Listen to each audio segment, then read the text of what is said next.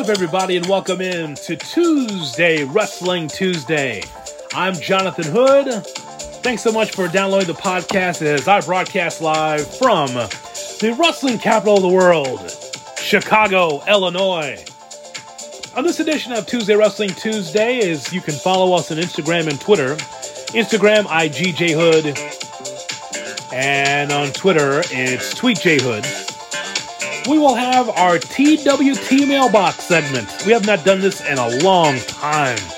We'll open up the mailbox and answer your questions that were sent to me on Facebook, my personal Facebook, and on Twitter at Wrestling T W T. Check the archives of Tuesday Wrestling Tuesday of interviews you might have missed, like with Tony Khan, or just content for, that involves professional wrestling slash sports entertainment. Check it out in the archives of Tuesday Wrestling Tuesday. Download the podcast. As always, I appreciate your support. So I'm going to play for you something that I thought was very, very odd that I commented on on Twitter, as a matter of fact, from a man named Brandon Thurston. Do you know who Brandon Thurston is? He's a podcaster from a podcast called WrestleNomics. And he made a comment about All Elite Wrestling. We'll talk about All Elite Wrestling, the W W E, M L W, a few other things before we're done here in this edition of T W T. But I want you to hear what Brandon Thurston had to say from WrestleNomics in just a moment. I think that you'll find it very interesting. But first, let me tell you about Manscaped. Support for Tuesday Wrestling Tuesday is brought to you by Manscaped, who is the best in men's below-the-waist grooming. Manscaped offers precision-engineered tools for your family jewels. Manscaped just launched their fourth generation trimmer, the Lawnmower four point oh. You heard that right. four point oh. Join over two million men worldwide who trust Manscaped with this exclusive offer for you. twenty percent off and free worldwide shipping. I want you to use the code HOOD, my last name, H O O D. Go to manscaped dot com. Again, manscaped dot com. Think about this. You think about your personal grooming, right? Have you looked what you have down there? I mean, really. I mean, man, if you've been shaving with the same nut trimmer on your face and then use it on your personal section, I mean, that's kind of nasty, right? I mean, think about it. The same trimmer on your face that you use below the waist, that's no Gouda. You can't do that. It's time to get your own ball hair and body trimmer with Manscaped to make me time the best time and enhance your confidence with some smooth boys. Get twenty percent off and free shipping by using the code HOOD. Manscaped dot com is a brand new sponsor for the Under the Hood podcast and also Tuesday Wrestling Tuesday. And because they're good to me, I want them to be good to you, and I want you to be good to them. Manscaped dot com. Use the promo code HOOD. I think it's a perfect gift. Think about the holidays. You're always at the last minute trying to get gifts for the holidays. Well, why don't you just do it now, especially get twenty percent off. Manscaped dot com. Use the code HOOD. I never represent or really get behind something that I don't believe in. Of course I believe in Manscaped because I'm a customer myself, and I look down there, I needed a weed whacker. But instead of getting a weed whacker from Home Depot, I decided to go to Manscaped, manscaped dot com, and use the code HOOD again. twenty percent off and free shipping with the code HOOD. Manscaped dot com, that's twenty percent off with free shipping at manscaped dot com, the newest sponsor for Tuesday Wrestling Tuesday, manscaped dot com. Again, use the code HOOD, get twenty percent off. Hey, men, take care of yourself down there. Re- reduce the grooming accidents. They've got that advanced skin shape technology. It's all good. Manscaped dot com. And the promo code is HOOD. So, Brandon Thurston has a podcast called WrestleNomics. And I'm not one to really get deep into the numbers, granular detail when it comes to the ratings. I don't do that very often on Tuesday Wrestling Tuesday because numbers, they all start to sound the same. I know ratings is what really makes shows go round and round. It determines whether or not you're a popular team or not. Hey, I'm in the radio business, and ratings for my show with David Kaplan, Cap and J Hood, we watch them very closely to find out what works and what does not, what segments work, what hours work and what hours don't. So we do that, but we don't talk about it necessarily on the air. And I don't necessarily go into the deep detail and a deep dive of ratings all the time here on T W T, and we won't. But it's pretty simple that the Dave Meltzers, the Brian Alvarez's, the Brandon Thurstons, and others take a deep dive in the numbers, and it's a very simple formula, which I'll explain in a little bit. But I want you to hear what Brandon Thurston said regarding All Elite Wrestling, and then we'll respond on the other side. It's two minutes and twenty seconds. Listen to what Brandon Thurston says. A E W fans, tell me if you agree.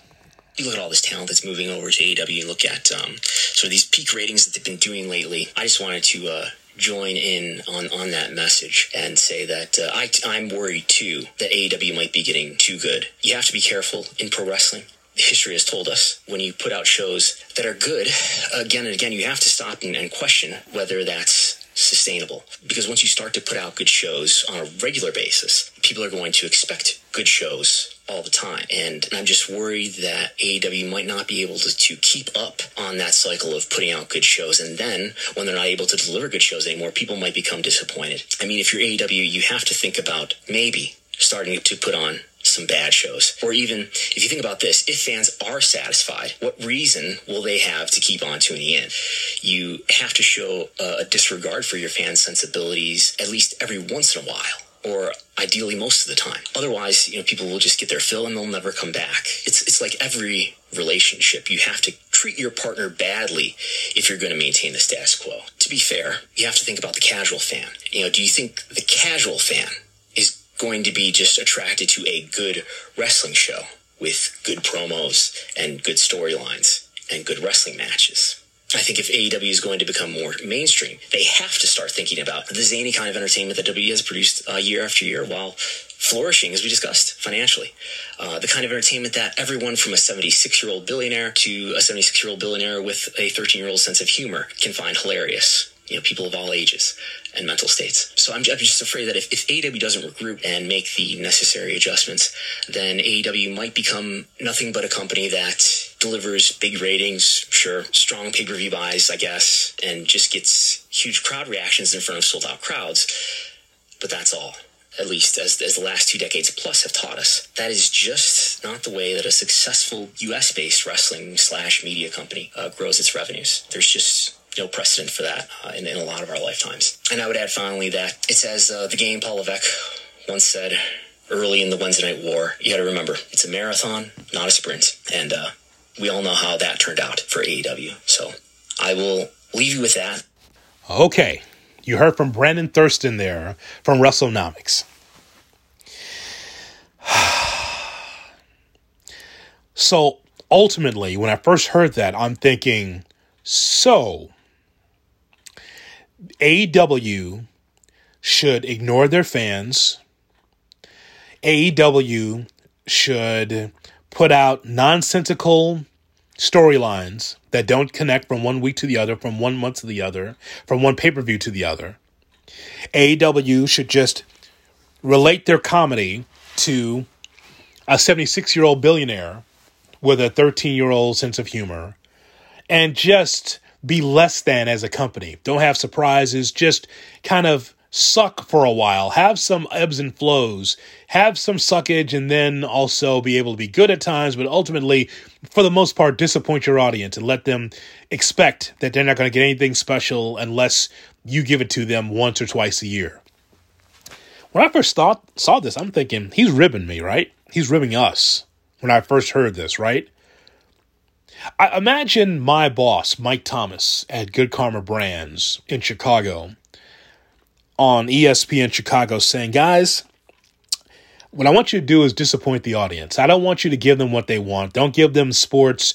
Don't give them entertainment. Just kind of just fart into a mic for an entire book, for an entire ratings book. Just just, just kind of just fuck around and don't do a lot, right? Just just shits and giggles and a few things in and out of the, you know, the news, entertainment, but don't give them any substance, because we can't necessarily impress the audience every day and every month, because at some point they'll be disappointed.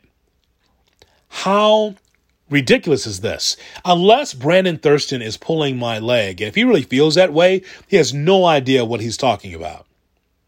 Here's my comment that I said to his video on T W T. I'm just going to read what I said, and then I'm going to go into it a little bit further. Then we'll get into the mailbox in just a second. So what I said is utilize your young underneath talent and put them in prime spots every now and then. Then the company has balance with stars and upcoming stars that you can showcase. Fixed it, meaning I fixed what he was trying to say.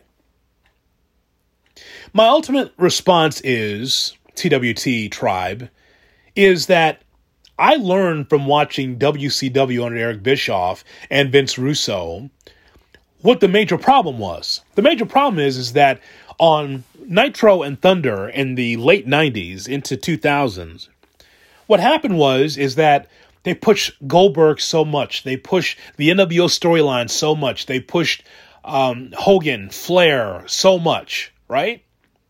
That they forgot about Chris Jericho.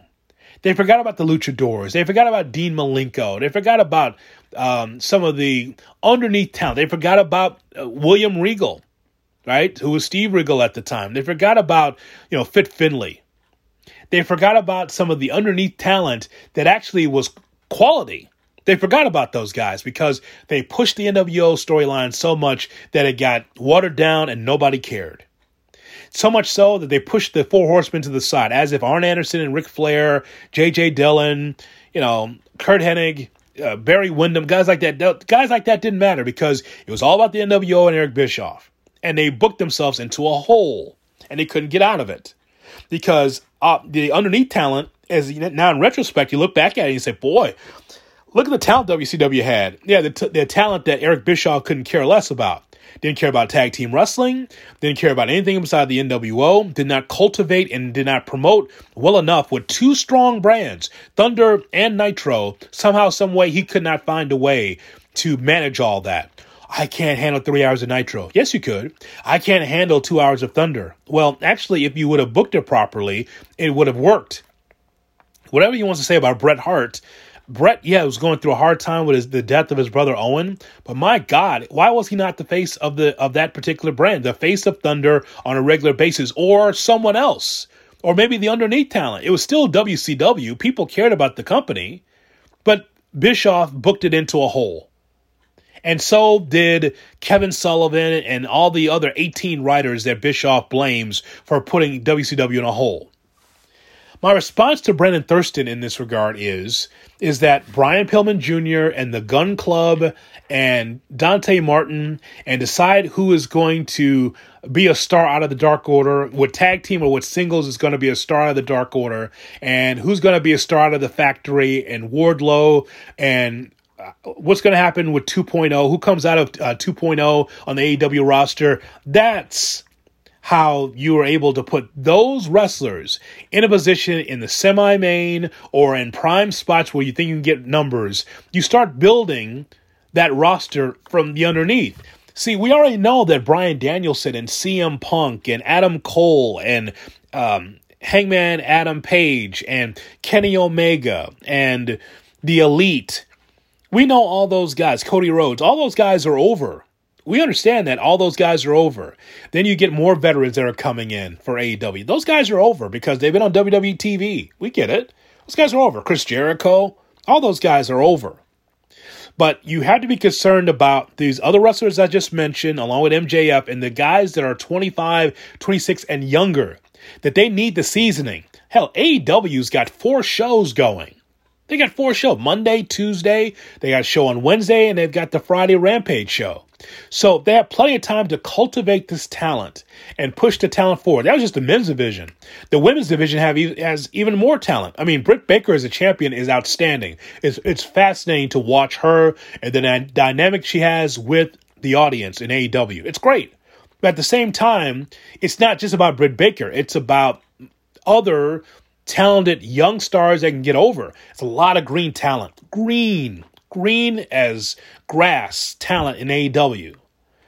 But my point is, is that instead of what Brandon Thurston says, oh, you know, just, just screw it. Like, disappoint the audience, you know, have more comedy, do more sports entertainment. Wait, so to be just what W W E is? Now, from Brandon Thurston's standpoint, I'm sure he thinks, well, how did Vince become a billionaire? Well, Vince became a billionaire not based on comedy and haha. He became a billionaire based on top draws, Hulk Hogan, the blood and sweat and tears of Hulk Hogan, of Ric Flair, of the Ultimate Warrior, of Randy Savage, of Ricky Steamboat, of Stone Cold, of The Rock, of The Undertaker, Shawn Michaels. The list goes on and on and on. You know, uh, John Cena, Roman Reigns. And it's a long list of guys that are at the top of the card that were actually main event stars that actually drew money and T V ratings. Those wrestlers were able to make Vince a billionaire.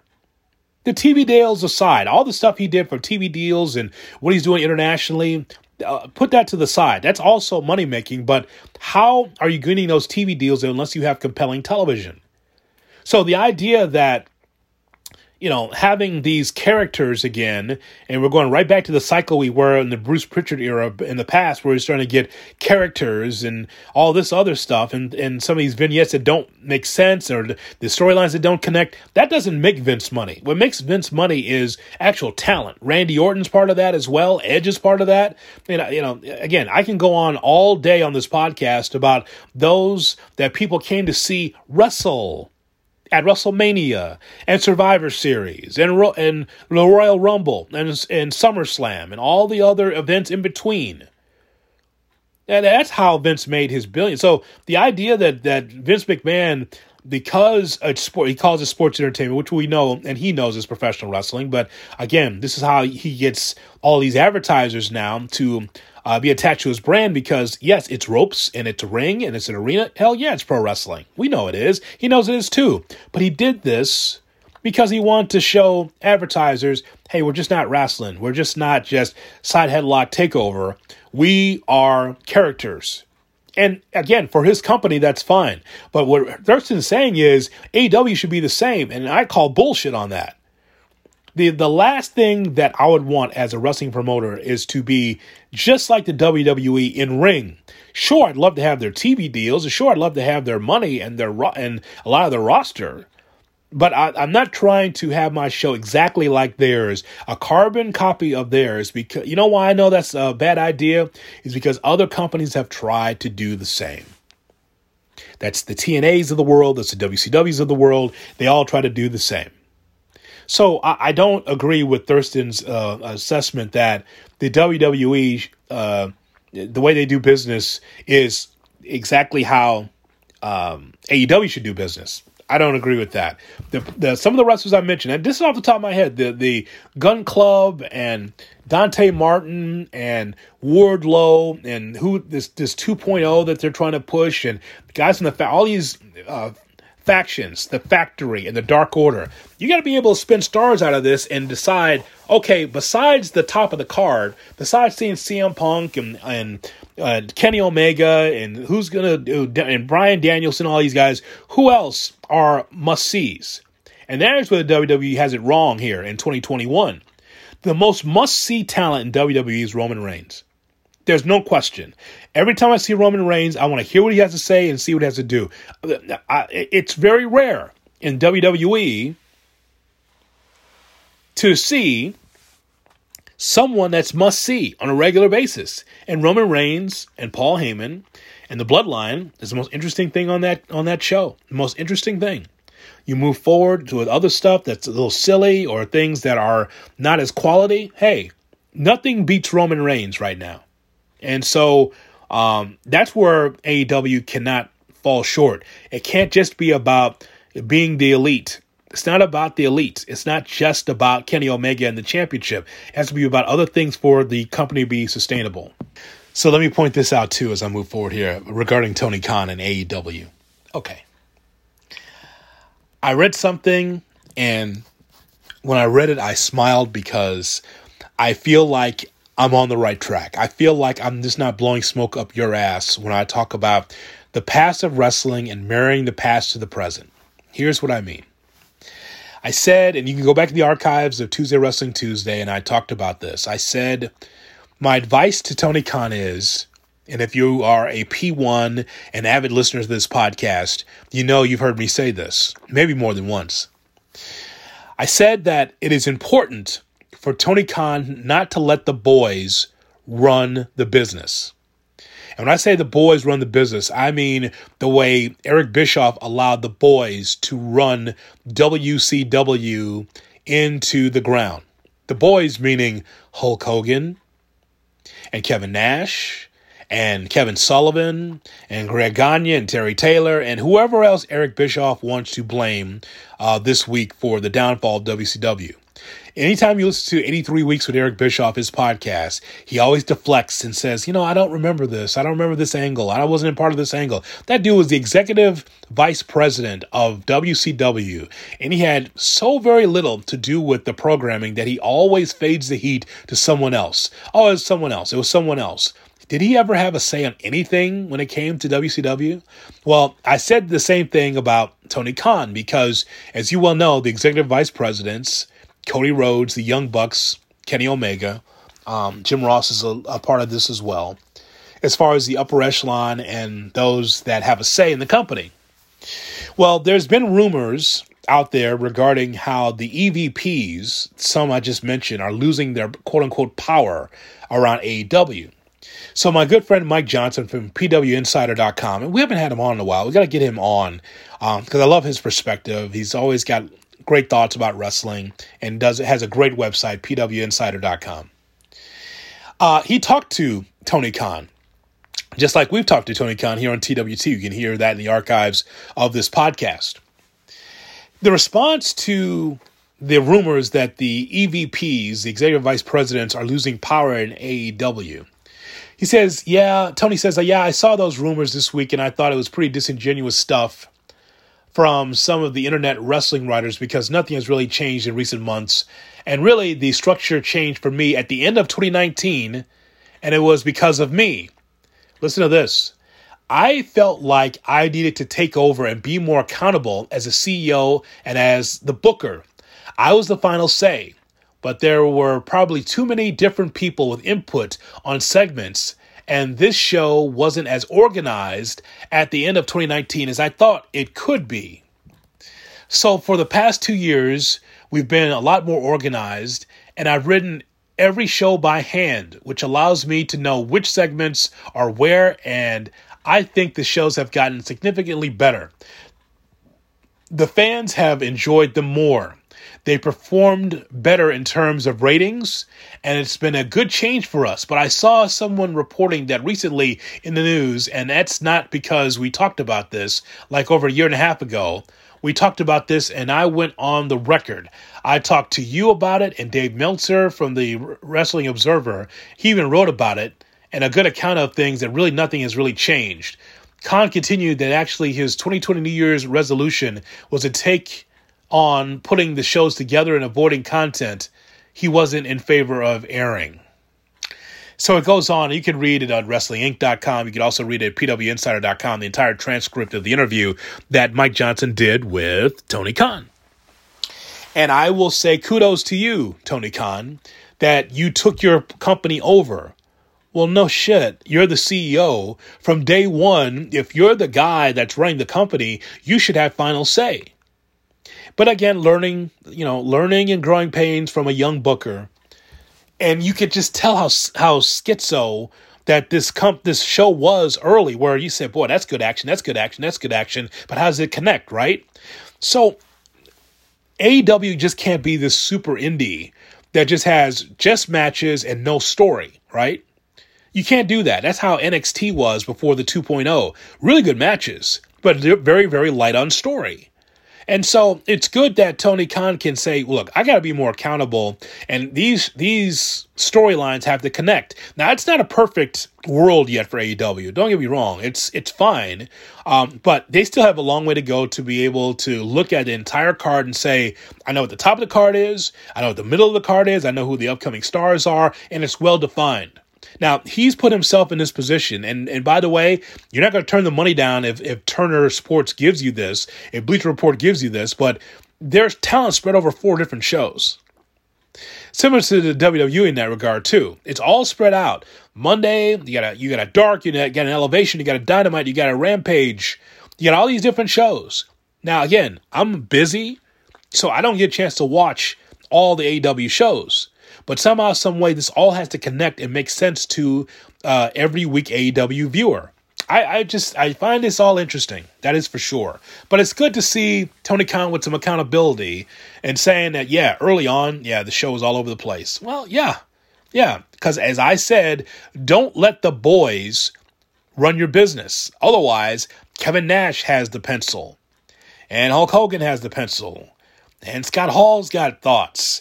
And, you know, and so, and then all these boys, guys in the back, Jimmy Hart has thoughts. And then Kevin Sullivan. You don't need that. One person, the reason why, one of the reasons why that W W E has been successful, for better or for worse, is that the buck stops with Vince. And Tony Khan has to realize the buck stops with him. Let's open up the mailbox, as we are brought to you by Manscaped, manscaped dot com. Go to the website as I read some of these letters here. Again, manscaped dot com. Look for the promo code HOOD.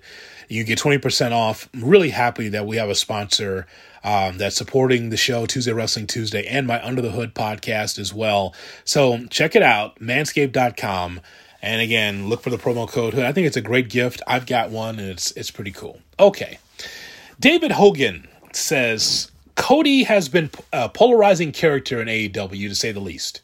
When I look up and down the A E W roster, he is the biggest star in the company, in my opinion. The whole show feels so much bigger when he comes onto the screen. The reception he received at Grand Slam in New York was quite eye-opening to me. Do you feel like a heel turn would straighten this Cody situation out, or do you think that he has go-away heat at this point? That's from David Hogan uh, in the T W T mailbox. Well, Cody Rhodes, as you heard uh, in the archives here of Tuesday Wrestling Tuesday, go back, I was able to do a um, podcast with C J Taylor from the C T J Report. And um, we were talking about Cody Rhodes and how he was booed out of New York. And by the way, that was a very, very impressive showing, not only in Rochester, but also uh, at the Grand Slam event at Arthur Ashe Stadium. I mean, it was just tremendous for A E W in those two markets in New York. Uh, I think they had two really good showings for Dynamite. Nevertheless, um, so Cody Rhodes is very similar to his dad, Dusty. Dusty never liked being booed. There were certain places where there were smart fans uh, in Greensboro, then Charlotte, Chicago, some in New York and Uniondale, that would boo Dusty Rhodes in the eighties, because you see Dusty Rhodes and he would always be the guy that was the number one contender and he could never win the championship. He won it three times, but it just seems like he was, it was always him as the number one contender against Ric Flair, right? Always trying to get the championship. And so there was some boos there, and Dusty Rhodes did not like that. He would call out the fans that would boo him because he's like a white meat babyface and he's getting booed, and he didn't like that. And so Cody's going through the same thing. Cody will tell people that, oh, they're tired trope. These are all tired trope, baby. They're like, the whole baby face and heel thing isn't real. And there's a reason why Cody wears white, or a reason why he's got the the big time, you know, ring jacket and the tights to match and the boots to match that. And he brings out his lovely wife, and he brings out his dog, and he brings out Arn Anderson. The reason why you do all those things is because you are a babyface, right? And it is difficult for some regular fans to look at Cody Rhodes and say, wait, you've got this beautiful wife, this beautiful smart wife, right, that also works in the company. You're an E V P. You have Arn Anderson, who's beloved as a veteran. You have all these things, the white dog coming down to the ringside, all this stuff, right? So what that makes you a babyface. Okay, great. And you don't think you're a babyface? Okay, well, F you. You're not a babyface then. We'll just boo you. Um, there is a triple. It's funny that people compare what he's trying to do to Triple H and Stephanie, because Triple H and Stephanie, they knew what they were. They knew that they were heels. They work for the W W E. They work for, they're the Black Hats, right? They are the Yankees or the Red Sox, I guess, in this um, iteration of, you know, of teams that are at the top of their game, right? The Evil Empire. So Cody Rhodes, I think, is going to be a heel at some point, but he will say that I'm just going to be myself and people can just decide if I'm a babyface or a heel. There's no question. This whole thing with Tommy End, um, he is the uh, he is not a heel. It's just people don't care about Cody Rhodes as much. That guy is on T V show Rhodes at the Top, and there will never be a review of that show on this program, by the way. Not doing that. Um, I already know their story. I don't need to see it on, on a regular show. I mean, uh, you know, uh, if I want to see that, I'll watch Total Divas, which I'll never watch that either. Um, so I, I just, um, I think, David, that he is polarizing.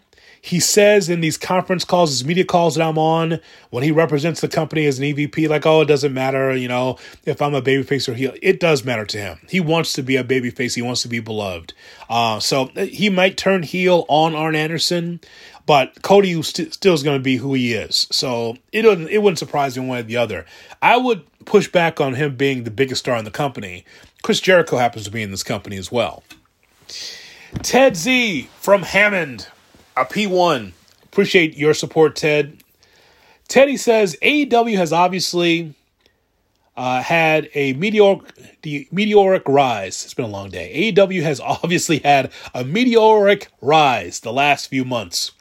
What could stall the All Elite brand, aside from Vince relinquishing some creative control? How can W W E push their young talent better? Okay, a couple of questions there. So what could stall the All Elite brand? That's, that's kind of what I mentioned earlier. If you're so top-heavy with your company that all of a lot of the vignettes or all the attention is only on Bryan Danielson, only on C M Punk, only on um, Kenny Omega and the Elite, uh, only on Adam Cole. If it's only on those wrestlers and not some of the younger talent in the on the roster, then you're are going right back to W C W's mistakes. And All Elite, for what they've been able to do, what could stall them out is ignoring tag team wrestling, number one, one ignoring tag team wrestling, uh, not taking care of the young talent and putting them in a position where you could see them and say, boy, yeah, you know, Bryan Danielson, we know he's awesome. His career's made. Chris Jericho, all these other veterans, Sting, all these wrestlers, right? But what about the young and up-and-coming talent? Because that's what matters. What matters to A E W should be not just the veterans that they're able to get in, but also the young talent. So that's one answer to that question. Aside from Vince relinquishing some creative control, how could W W E push their young talent better? Well, the whole thing is that Vince has to die in order for the young talent to be able to get better. Seriously, like, and I'm not looking forward to that. He can live another fifty years if all I care. I doesn't, I mean, Vince McMahon is not going to relinquish any of his creative control. It's just never going to happen. And I know that that is a pain in the ass for some people, but the buck stops with him. There's only one person to blame, really. I mean, you can blame creative, but it all goes through Vince. I, I don't know if we say that enough on this podcast that, you know, as much as we can look at Bruce Pritchard, and I thought it was odd for M J F, by the way, to mention Bruce Pritchard by name in Rochester uh, on Dynamite. I mean, I know that's a shoot with the audience. Ooh, he said Bruce Pritchard, and the audience, you know, regurgitated that. They they were like, oh, God, really, Bruce, Bruce Pritchard? Um, but um, he's never going to relinquish some creative control. It's never going to happen because everything in that company goes through Vince. And pushing younger talent better? Well, I mean, it's funny when I hear Bully Ray, my colleague on Busted Open on Sirius X M, or when I hear Mark Henry, or when I hear some of the other uh, former wrestlers that worked at W W E and t- talk about the W W E experience. When I hear my guy Mark Henry say, Keith Lee, you're a Bearcat now. Man, just make it work for you. I mean, just make it work for you. You're a Bearcat. So, you know, just be Bearcat and work that gimmick. And then if you make the gimmick work, then the old man's going to notice and he's going to push you up the card. And it's kind of like if you're Keith Lee, you're like, who the fuck is Bearcat? Right? It's like, like, I know who Bearcat Wright is. I know who he is. Is there any available film on Bearcat Wright? Right? I mean, is there any like sustainable, like, archive footage? Did they give him, did they give Keith Lee like a box of like reel-to-reel films, right? Some movie films on Bearcat Wright from the W W F. Did they give him some of that stuff and say, okay, you're going to be this guy, right? Bearcat Wright, what does that mean? Like, Bearcat Wright had a claw. Is is Keith Lee going to have a claw now? Bask in my glory with this claw right to your abdomen. Bask in my glory. Like, like what is he going to do with that, right? You, yeah, now, this is something that Vince gave Keith Lee. You're going to be Bearcat, goddammit. And it's like, Keith's like, yeah? So what does that mean? You know, there, there's certain characters in N X T two point oh, I'm sure, that they're like, well, what am I supposed to do with this? Who am I? You know, uh, Karrion Kross is like, why am I dressed this way? And why am I losing half the matches? And why am I on, I'm on, am I on two oh five Live? Why am I on the main event? What's going on here, right?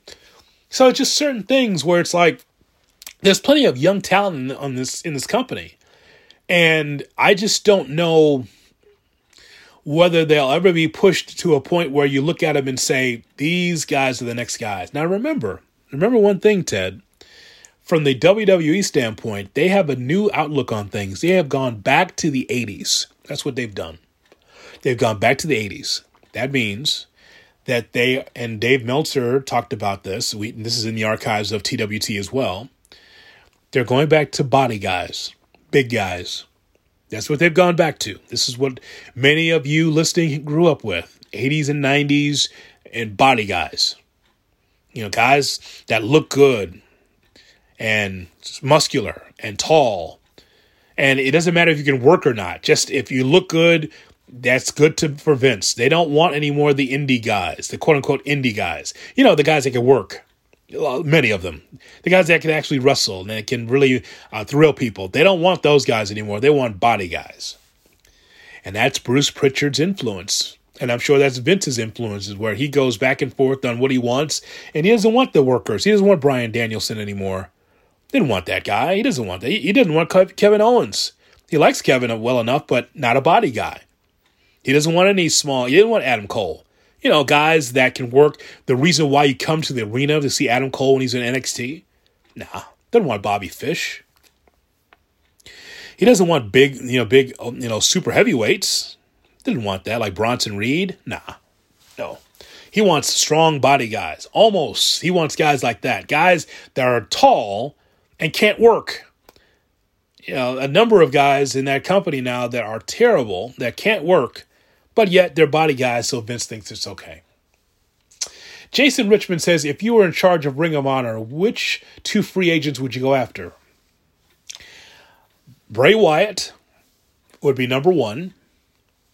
And I got to look at a list here. I don't have a list in front of me. Um, I could say Buddy Matthews or Buddy Murphy. That comes off the top of my head. Um, you know, you want to make a splash? Tessa Blanchard. How about that for some controversy? Tessa Blanchard. Bring her back to the United States. Make her a super heel. Make her the top of your women's division, and bam, you got it right there. I know that she's persona non grata based on comments that she allegedly made, but you want to make a splash? You do that. Jason, it's funny you mentioned Ring of Honor. And I'm not going to go on a thirty-minute rant like I probably should on Ring of Honor. Uh, but it is a shame that Ring of Honor is not in the mix, not in the mix for some of these top free agents. It's it's just a shame, Jason. It's it's really a shame, because Ring of Honor could be A E W today. And if A E W, I'm sorry, if Ring of Honor put together a plan, not just with their Sinclair television uh, networks and channels that they own, if they really put together a game plan and said, at the time where Cody Rhodes and the Young Bucks and others were there and they all left to go to A E W, if they would have put a plan together and said, guys, we are going to go national. Outside of our Sinclair television stations, we are going to find a cable outlet. And we're going to be on, and we're going to take on W W E, and we're going to take on Impact Wrestling, and take on New Japan and everybody else.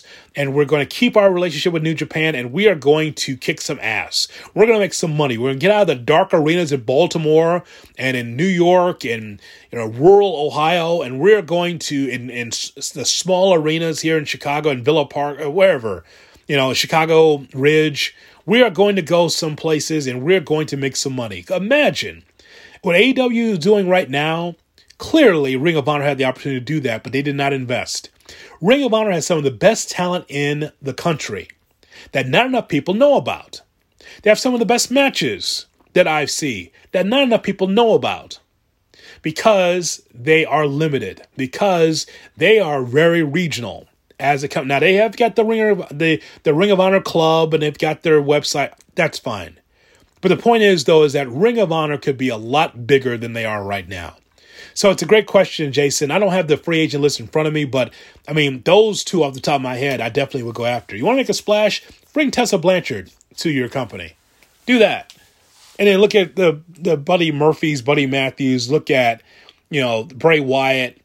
Check out some of these other wrestlers. And also, you know, I would also look into uh, M L W. If I'm Ring of Honor, when Jacob Fatu or Hammerstone, when those guys and their contracts are up, I would ask them, come to Ring of Honor. If they had the money and they had the gumption and the balls to do that. I mean, you could ask for those guys to come to your company, but if no one sees them, what's the point? Maurice King. From my college days in Chicago, my college uh, compadre says, wish we could talk wrestling like we used to. Well, we are doing it right now on Tuesday Wrestling Tuesday. What do you think, he says, should happen with Wyndham Rotundo? Personally, someone should uh, bother Negative One simply for him saying, that's okay, I called my uncle. Okay. Personally, someone should bother Negative One and, and simply to say, that's okay, I called my uncle. Um, that is from Maurice King. So, Maurice, you ask, what should, what do you think should happen with Wyndham Rotundo? Well, Bray Wyatt more than likely will go to A E W. And my question is, as what? Is it going to be the same gimmick? A different gimmick? What does he come back as?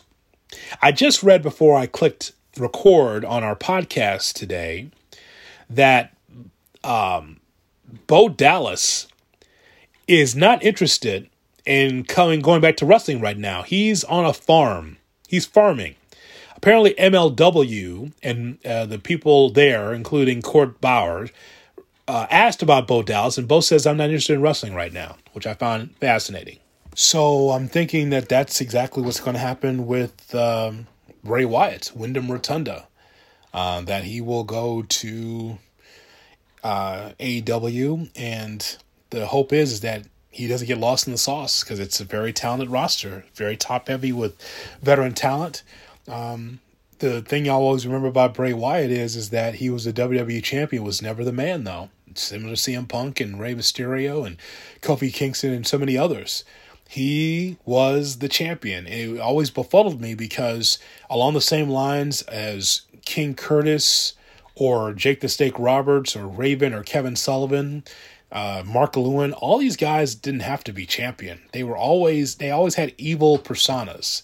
So long, there's a number of others that I'm probably forgetting right now, but those off the top of my head. And Bray Wyatt never needed the championship. He never needed to be the champion, um, but he was. Two or three times, and it didn't make sense to me. He might have been over, but not to the point of being the champion. He was never a draw to me. He was always just a, an attraction that was always dangerous, and I think that that is more valuable than carrying around a championship, and I think it uh, led to his downfall. Steve Arendt, my buddy, says, Danielson versus Omega was rated a five-star match. A, do you agree? And B, do you respect the rating system? Cody resoundingly booed. What's your take on that? Well, we talked earlier about Cody Rhodes. It becomes, that seems like it's a topic here. People asking me about Cody. Cody uh, deserves to be booed because Cody says there's no baby faces and heels. When you put yourself on television, you got a T V show, you've got a beautiful wife and dog and all this other stuff, as I mentioned earlier. I mean, people, it's not like they resent it, but it's kind of like, what happened to the Cody that first came into the company? And so... You know, the narrative is, is that Cody has forgotten who he is. There could be a turn there in Arn Anderson. That would not surprise me. The rating system. Um, you know, I always thought that the rating system is just based on your opinion and not someone else's. I know the rating system first started with Jim Cornette and his friend. They had a rating system. They their the idea of the rating system came like this. So Jim Cornette and his buddy were watching Memphis Wrestling. Jerry Lawler, Bill Dundee, Jerry Jarrett, they were watching Memphis Wrestling. And Jim Cornette told his buddy Dooley, he says, you know what, we should have a rating system, you know, like T V Guide. Some young people listening was like, Hood, what is T V Guide? T V Guide used to be something you could buy in the grocery store where they'd have all the T V listings of all of the stuff that's in your area. If you had, obviously, if you had local T V, all the T V listings for weeks on end would be in that T V Guide, along with articles about T V shows and stuff like that. And so they used to have star ratings for the T V shows. All in the Family, two and a half stars. Sanford and Son, three stars. Or a movie. They'd have movies on there, and they'd say, here's Star Trek, and it's a three-star movie. Or here is Gone with the Wind, and here's that star system. Whatever it was, right? And Jim Cornette told his buddy, he says, you know, we should have a star system in wrestling. And they did it as kind of a, a goof, right? Just as a lark. And Dave Meltzer picked up on it because Dave Meltzer ran those same circles and he started the star system. And so, um, so that's how it started. The star system started wrestling really with Jim Cornette and his buddy. And then Dave Meltzer picked up on it and he started putting five stars and six stars and seven stars into uh, a rating system for wrestling. I couldn't care less about it. I'll say sometimes, hey, that seemed like a four-star match, five-star match at times, but it doesn't really resonate with me. If Danielson versus Omega was rated a five-star match, good. Good. I think it was an excellent match. For television, that was an excellent match. No question. And, and the, the draw that they had made me want more. So I... I You know, I, I the rating system, I'm indifferent to it. Like, my, I have my own star system, and if you're a wrestling fan, you have your own star system. So, I, I mean, I'm not beholden to anyone's system. I just look at it as, boy, that was a great match, or boy, that was a good match, or boy, that was a horrible match, right? And so, either way, I think it's it's up to all of us to be able to think and rate what we think is good in wrestling. And not look at Dave Meltzer, and, and nothing against Meltzer, but it's just like, if he says it's a five-star match, cool. But that doesn't, I might disagree. Uh, doesn't make him right, doesn't make me right. It's just the opinion of those that are watching. Dennis Day says, who is your M V P for twenty twenty-one so far? Uh, that would be Roman Reigns. In wrestling, that would be Roman Reigns. There's no doubt. I appreciate Roman Reigns because he was able to get a hold of his creative and not go thuckering thuckatash, the line that he was given at once upon a time. I'm glad that Roman Reigns now has full autonomy on and control of his own promo. It's a different cadence. It gets away from the what chants and all that other stuff in some of these middle uh, America cities that W W E goes to. When he gets on the mic, there's no what chants. He gets it's a now people are leaning in to find out what he's going to say. It all started, by the way, being in that Thunderdome where he was able to speak freely. There was no fans there, and he could just verbalize and talk about what was on his mind. And I think that this whole thing with him and Brock Lesnar is hot. I think it's terrific. I think that Paul Heyman being in the middle of this is also very interesting to me. So I think the M V P right now is Roman Reigns. He's got his he's got his cousins around him, and every week on SmackDown, you have to find out what happens next. Roman Reigns, his bravado, his promo, his ability in the ring, all that's good. But he still has a little chicken shit heel in him, too. He has all of that working for him. He is a modern and a past heel all in the same package. And I will give Paul Heyman and I'll give creative a lot of uh, credit for what we see in the package now of Roman Reigns. Now, again, Roman's promos are all his, right? Which is great because he comes across cool and he comes across arrogant. He comes across, you know, better than everybody else without having to tell you that. He just says, acknowledge me. And it's great when he does that, right? Kansas City, acknowledge me. Omaha, acknowledge me. And he gets boos and cheers. And it's always a mixture because people are like, wow, this guy's really, really good. So he's the M V P so far. Jason Wayne Carter says, when are we going to book a territory? Jason, you are so right. I want to book a territory so badly. I want to book a territory so bad with the free agents that are out there right now. Man, I, if I had the money, if I had the money and the T V, and I know that's two things that a lot of people in wrestling don't want to hear, The two things they never want to hear. Hey, I got T V and I got money. They don't want to hear that. Once they hear I got T V and I got money, it's like, uh-oh. That's always a sign of maybe not so good things for a wrestling company. Uh, I think Tony Khan started that. Says, I got I got money. He's had to get the T V. Now he's got both, and now he's successful. And so is uh, so is the W W E and, uh, and Vince McMahon. Uh, I love the book of territory. As a matter of fact, I'll tell you what. Can I tell you the territory I love to book? I would love to be the promoter and booker and owner of Ring of Honor. You've heard me rant about this, even in this podcast. Um, I would love to be able to to get a hold of Ring of Honor or M L W, one of those two. I would make sure that a company I would run, I would make sure that that company would have plenty of um, quality free agents, T V time, digital time. And uh, we would con- we would compete against A E W. I, I don't know if I could compete at W W E, but I could compete against A E W with the remaining free agents out there, and, and also underneath talent that's all in all these indies that I see, and also around the country, around the world indies. Man, I think I can make put together a nice roster, and I can put together two T V shows out of my same roster and compete with A E W. I think I could. As a matter of fact, I know I could. I wish I just had the money to do that. If I could. Now, look, I think all of us wrestling fans think that we could book, right? I'm, I've been watching wrestling so long. I know what works and what does not. But my number one company I'd love to be able to control is Ring of Honor. If I had that opportunity and if I had the money and had uh, a T V network like Paramount that I could sell my whole library to, if I was Ring of Honor, I would I would bring my hat in hand to Paramount and say, you need programming. Let me see what I could do. Here's my roster. And you say, and they'll say, well, where are the stars? Well, I'd get the stars off of the free agent heap somehow, some way. Cobble together a roster that's already talented, by the way. Ring of Honor has a talented roster, without question.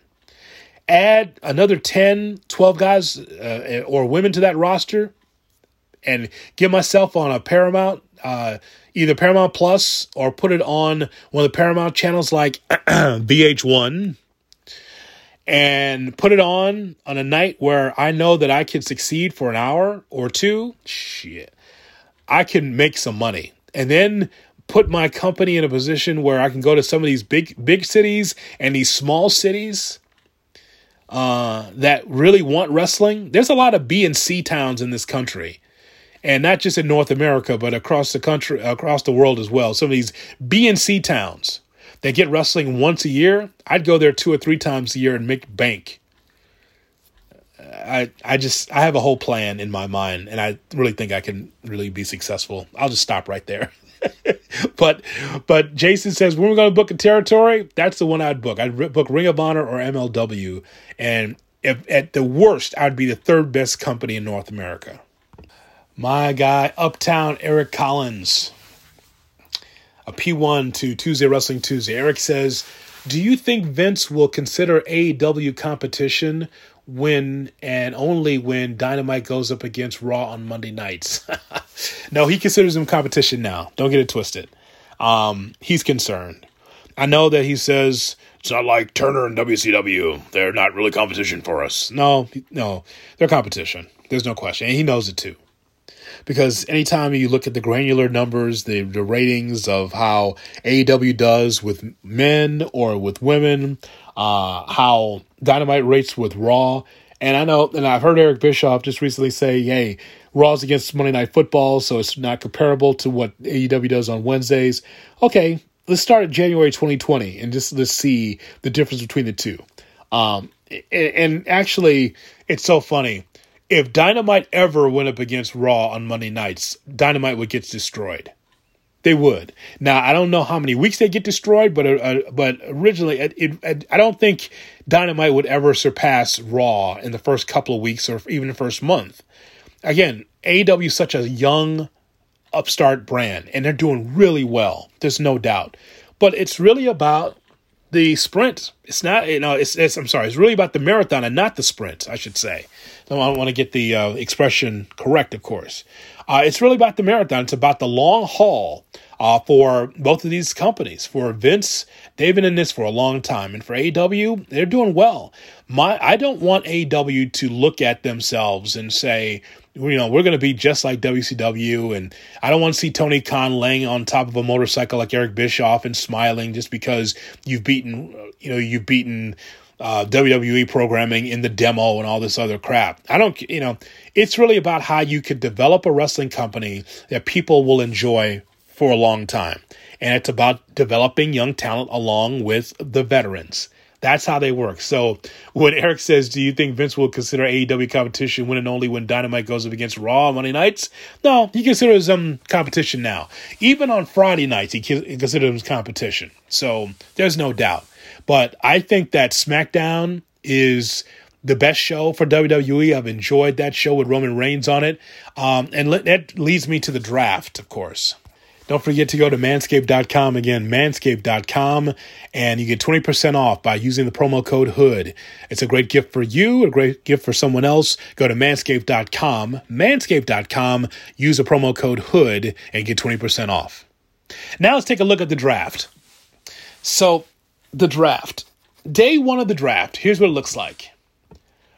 It, on the Raw side, it is Big E, Bianca Belair, R K Bro, Edge, Rhea Ripley, Nikki A S H, Keith Lee, Rey and Dominic Mysterio, Austin Theory. SmackDown side, Roman Reigns, Charlotte Flair, Drew McIntyre, The New Day of Kingston and Woods, Happy Corbin and Madcap Moss.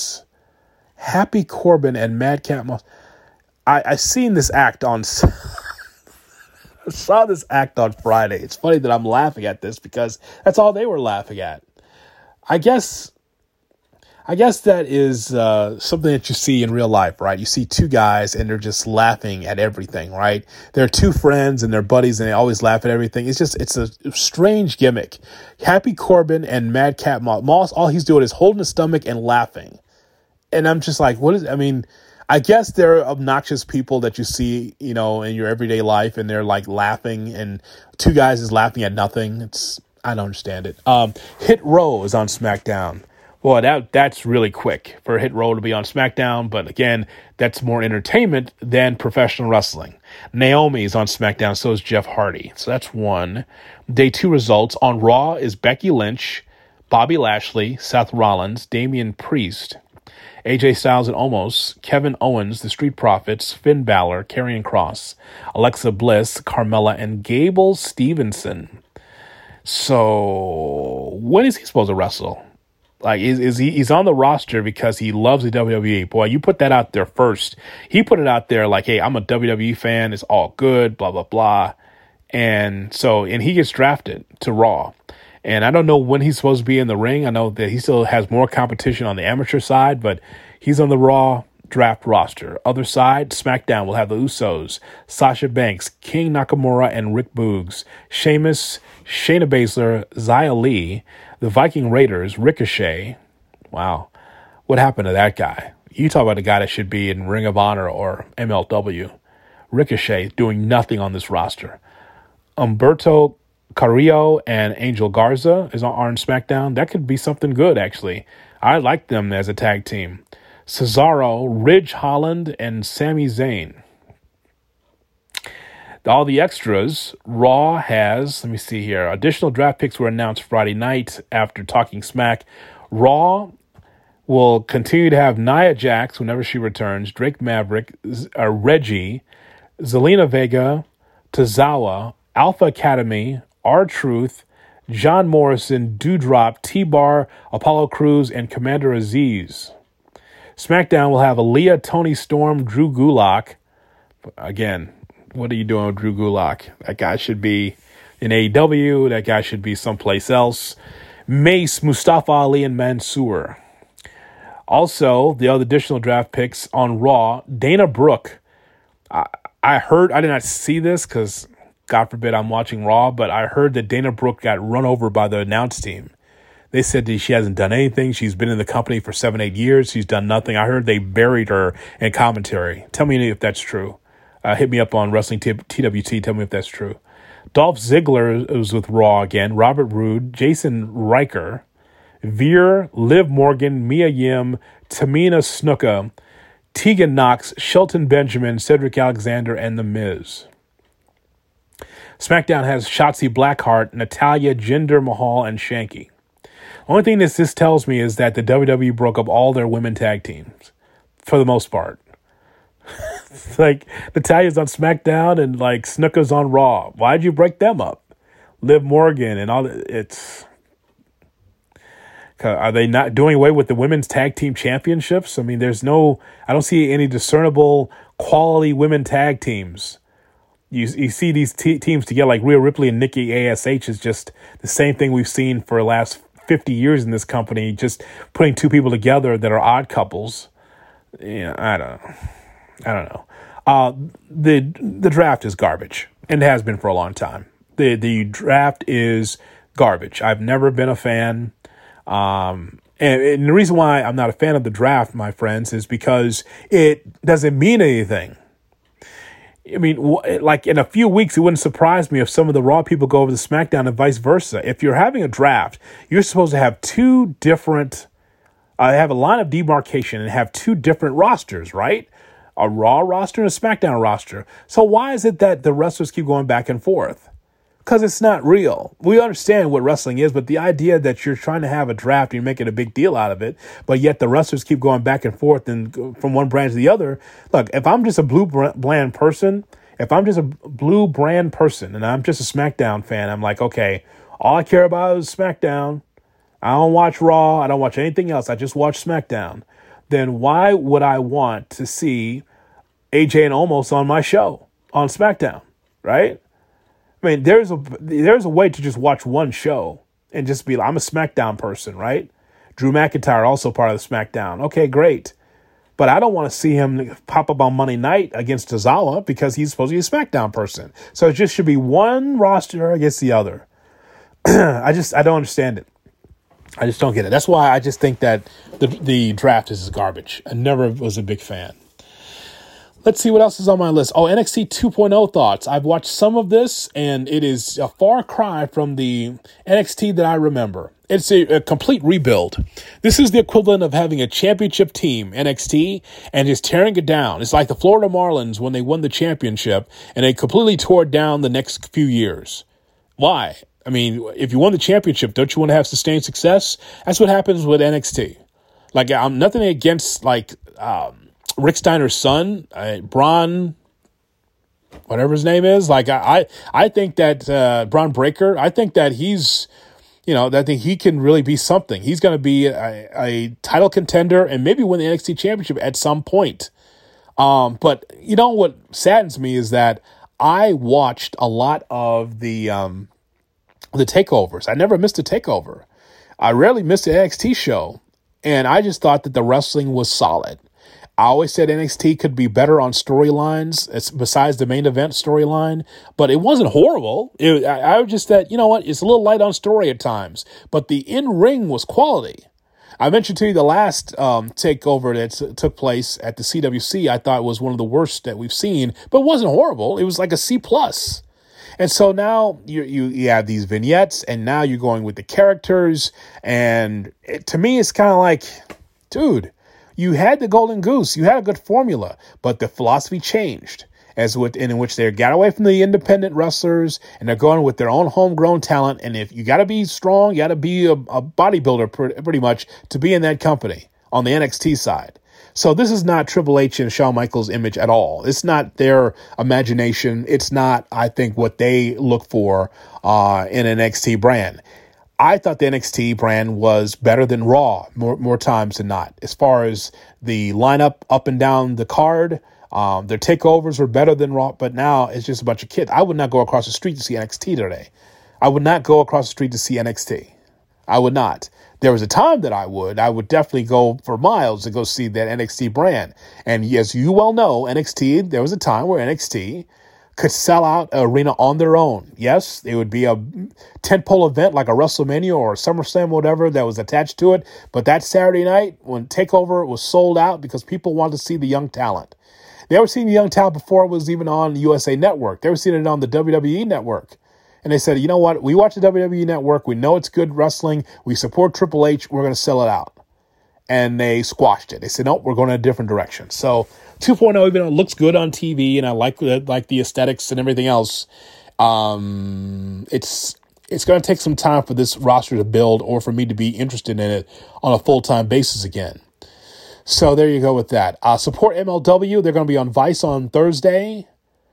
Uh, and that's going to be good. If you have Vice in your area, check out M L W. They've already had their card, but they're going to be on M L W. Check that out. I think Vice is going to be the new channel for Major League Wrestling. I like Court Bauer. We have a good relationship, and I just hope the best for his company.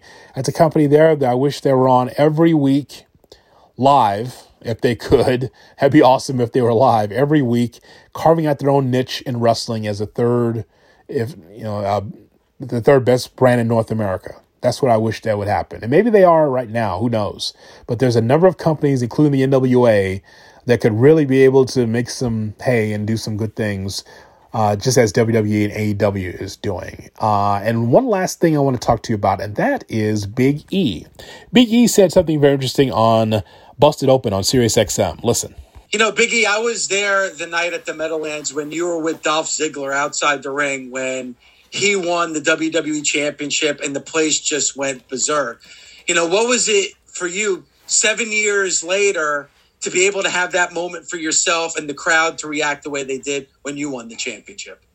Oh, man, it's uh, pretty incredible. So for me, I don't really know if I've talked much about this, but um, for me, kind of my marker, when I first realized, all right, this is the role I'm going to be in uh, as a heater, as a bodyguard, was like Batista is kind of...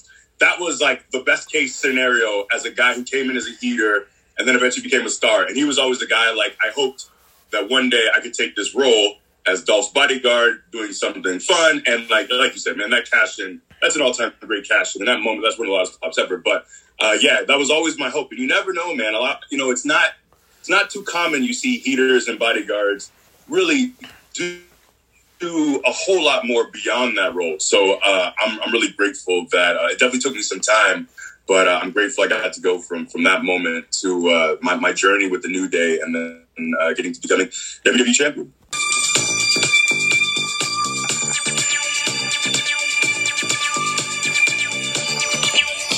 And that'll do it for this edition of Tuesday Wrestling Tuesday, a supersized edition. God, we're about an hour eight in. I had a lot to talk about. Hope that you enjoyed this. All I ever ask is for you to tell people that Jonathan Hood Talks Wrestling, Tuesday, Wrestling Tuesday, right here, wherever you download your podcast. And I ask you to support the new sponsor for Tuesday, Wrestling Tuesday, Manscaped dot com. Again, Manscaped dot com. And put in the promo code HOOD, H O O D, that's my last name, Manscaped dot com. And use the promo code HOOD. It's great for grooming, especially you men. It's time to start looking down there and try to figure out how I could look better down there.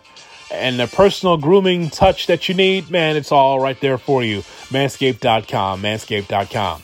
Thanks so much for checking out Tuesday Wrestling Tuesday. We'll talk again with another edition very soon, right here on T W T. Don't forget to leave your comments. Love your comments at Wrestling T W T on Instagram and Twitter.